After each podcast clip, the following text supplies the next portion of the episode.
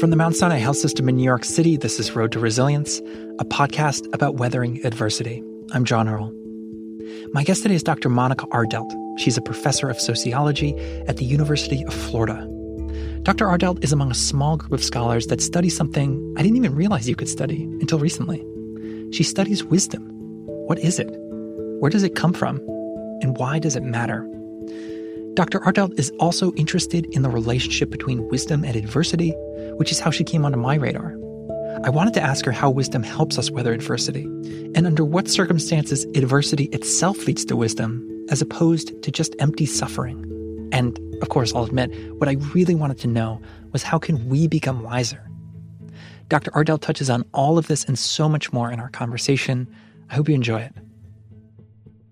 Monika Ardelt, welcome to Road to Resilience. Thank you. I know scholars don't agree on a single definition of wisdom, but you have a definition that's fairly widely used and it consists of three components. So I was wondering if you could just take us through those components and maybe give us an example of each one. Yes. So um, I define wisdom as uh, a combination or an integration of cognitive, reflective, and compassionate uh, dimensions the cognitive component. When you think about wisdom you know what comes to mind? And many people when they think about wisdom they think about oh wise people know something. They know something that other people don't know. So they know okay so what do they know? They know about things that are related to life they know about the deeper meaning in, in uh, of life. And they know about things that are related to um, how to interact with other people.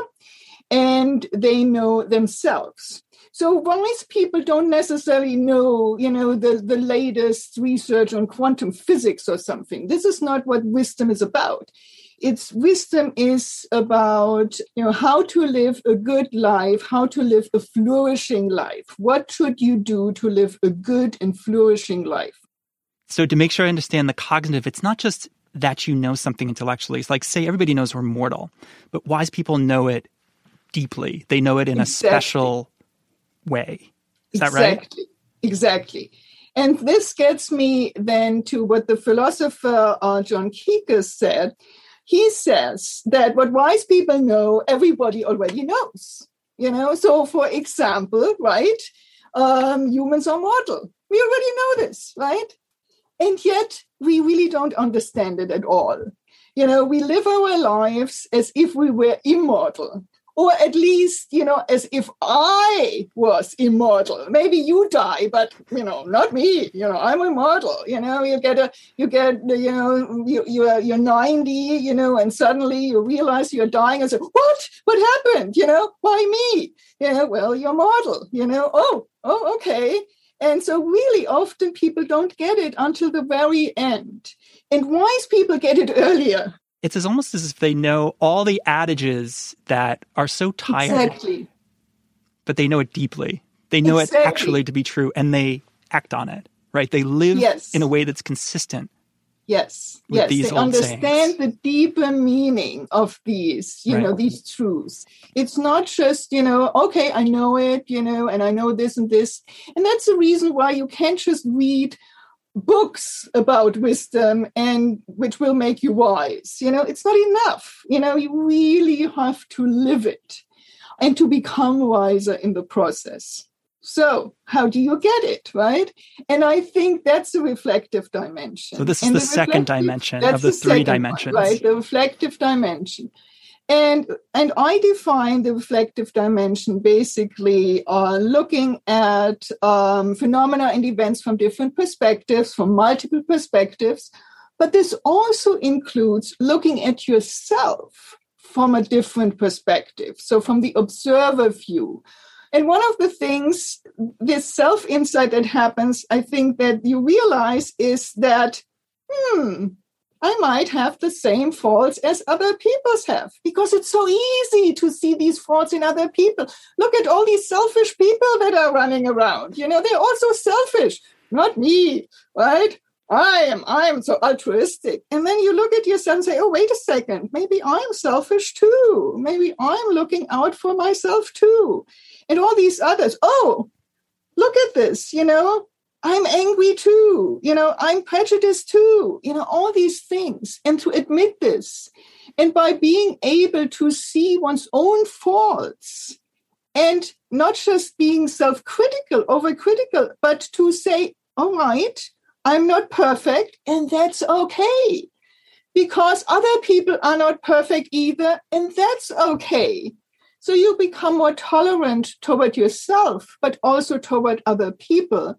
And that's where the compassionate dimension comes the in. The third dimension. Uh, the third dimension, you develop compassion and sympathetic love toward the faults of other people, but also your own. You know, self compassion, I think, is, is also a component of that. Wisdom researchers do not agree on a definition, That's but they correct. all seem to agree that we do not become wiser as we get older. And I want to highlight this because to me, it adds urgency. It's not just like mm-hmm. you can live your life and assume you're going to get wiser someday because we all associate wisdom with older people. No, you actually might have to try to get wiser. Yes. So, what is the relationship between age and wisdom? Yes, it's true that aging, that getting older by itself will not make you wiser.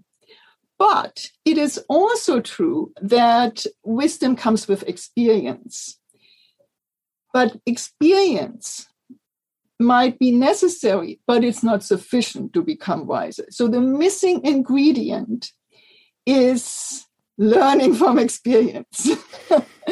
and that seems to be harder than one might think because a lot of people have a lot of experiences. Everybody has experiences and particularly experiences of hardship and crisis in life can make you wiser if you learn something from it. If you learn, for example, that everything is changing. If you learn, for example, that people are mortal. If you learn to reorganize your priorities and see what is really important in life.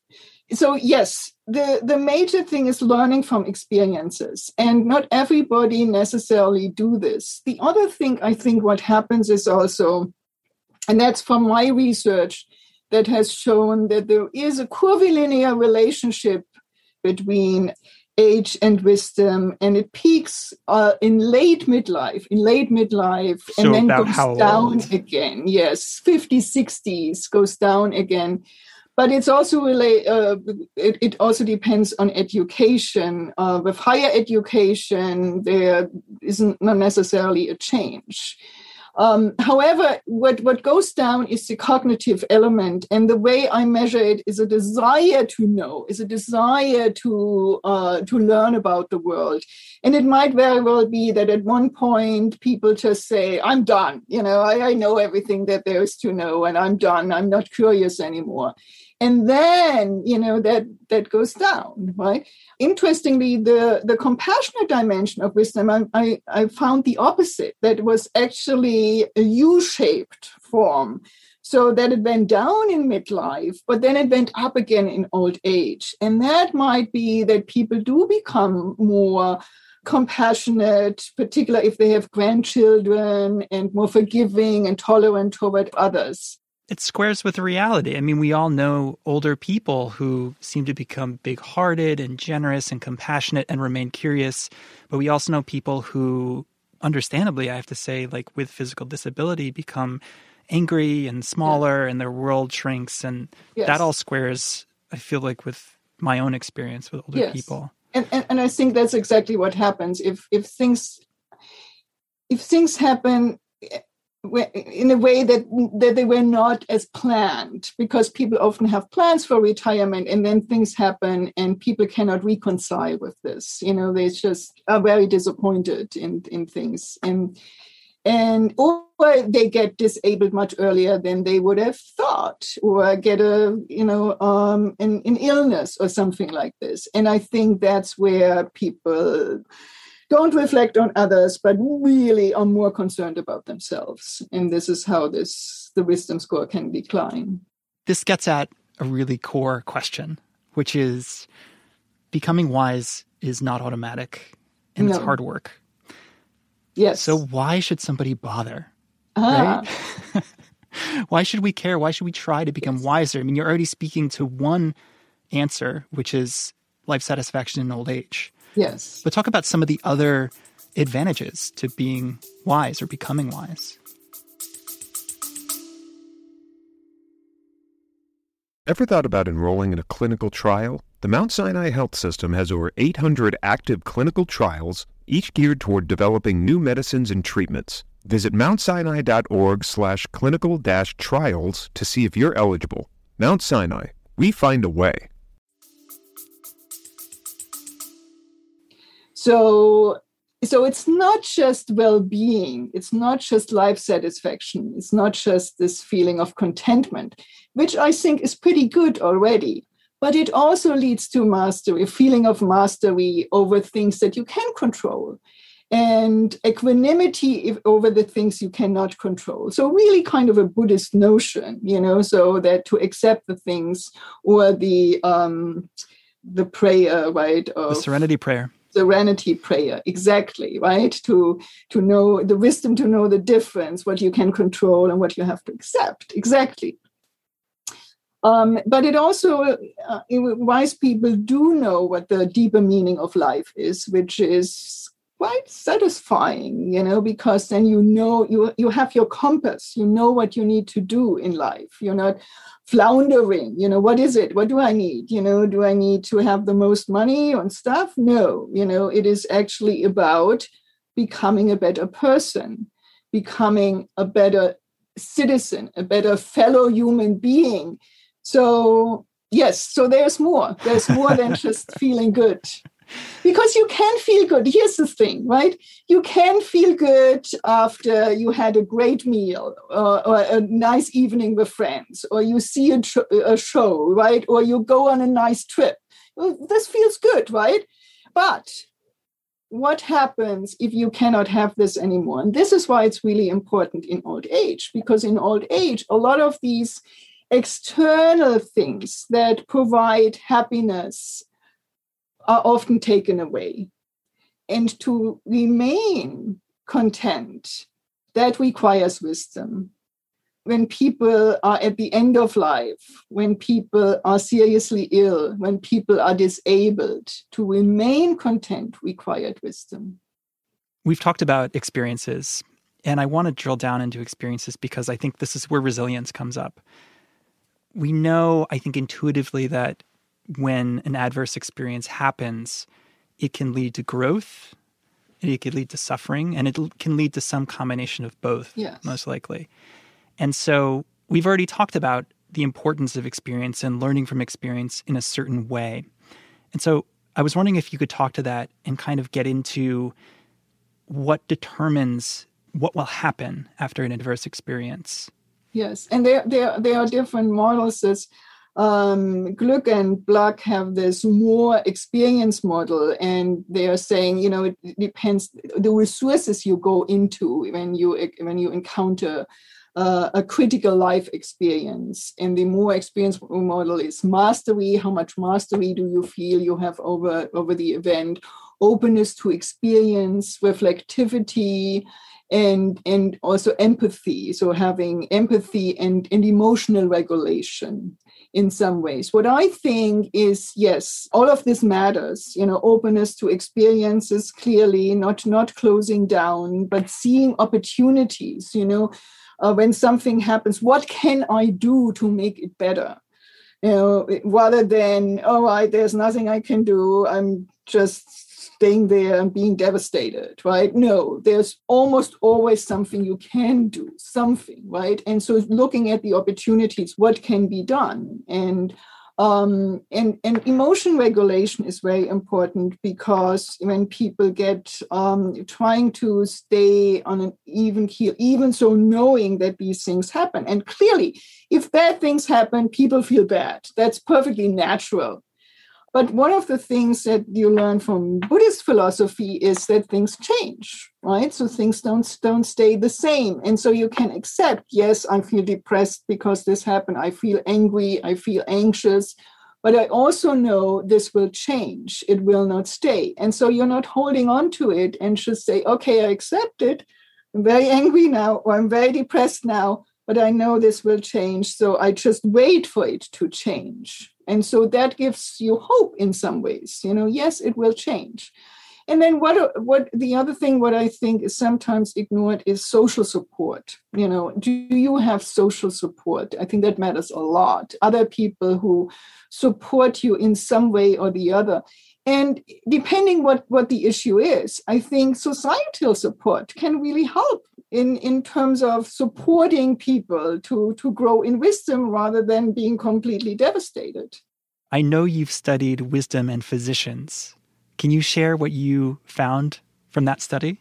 This is actually more Margaret Plews uh, Ogan study. And so I was a part of it, but not the major contributor. So they were studying, looking at um, physicians who committed medical error and what helped afterwards, and looking at the physician who scored relatively highly on a three dimensional wisdom what helped was primarily being able to say, yes, I made this medical error.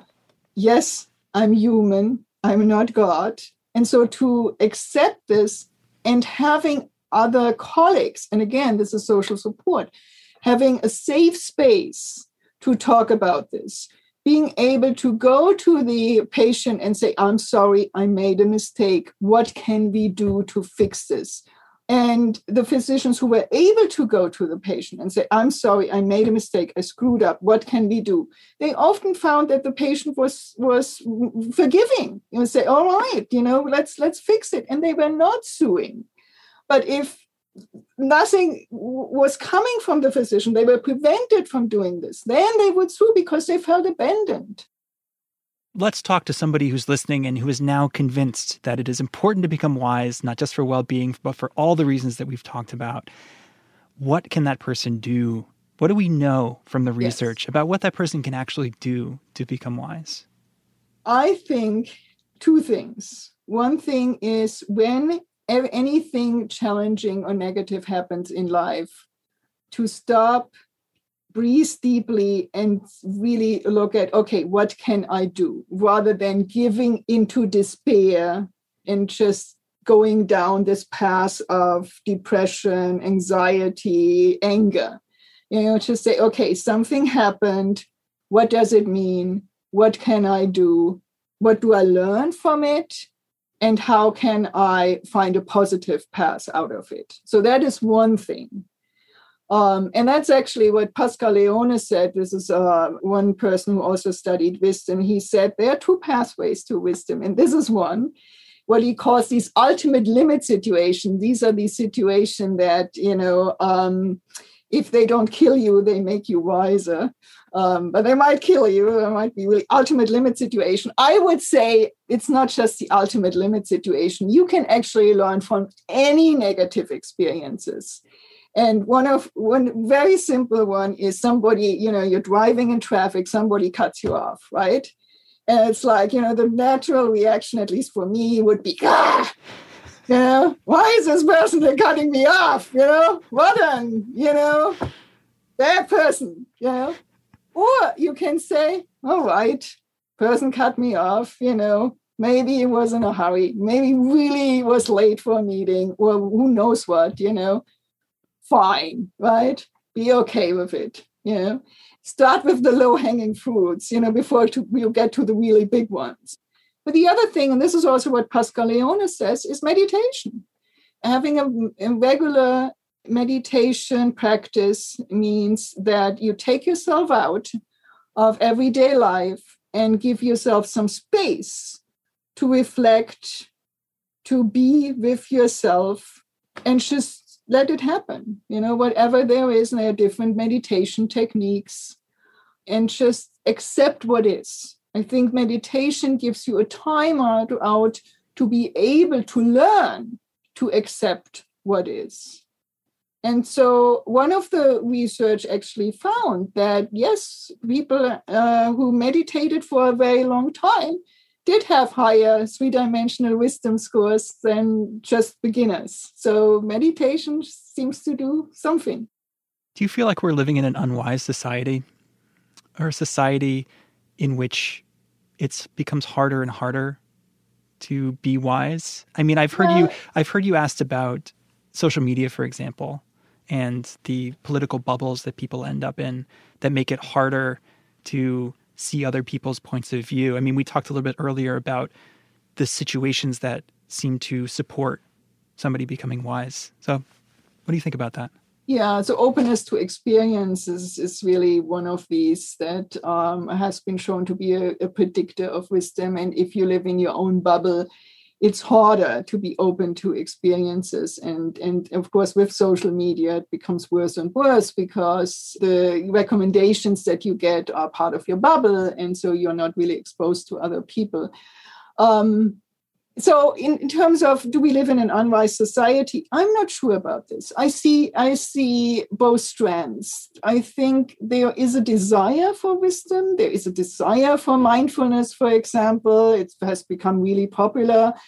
Then we have the other side you know where even empirical reality is questioned you know. So uh, there where the truth completely disappears and it's not valued anymore, or you can just make up your own truths.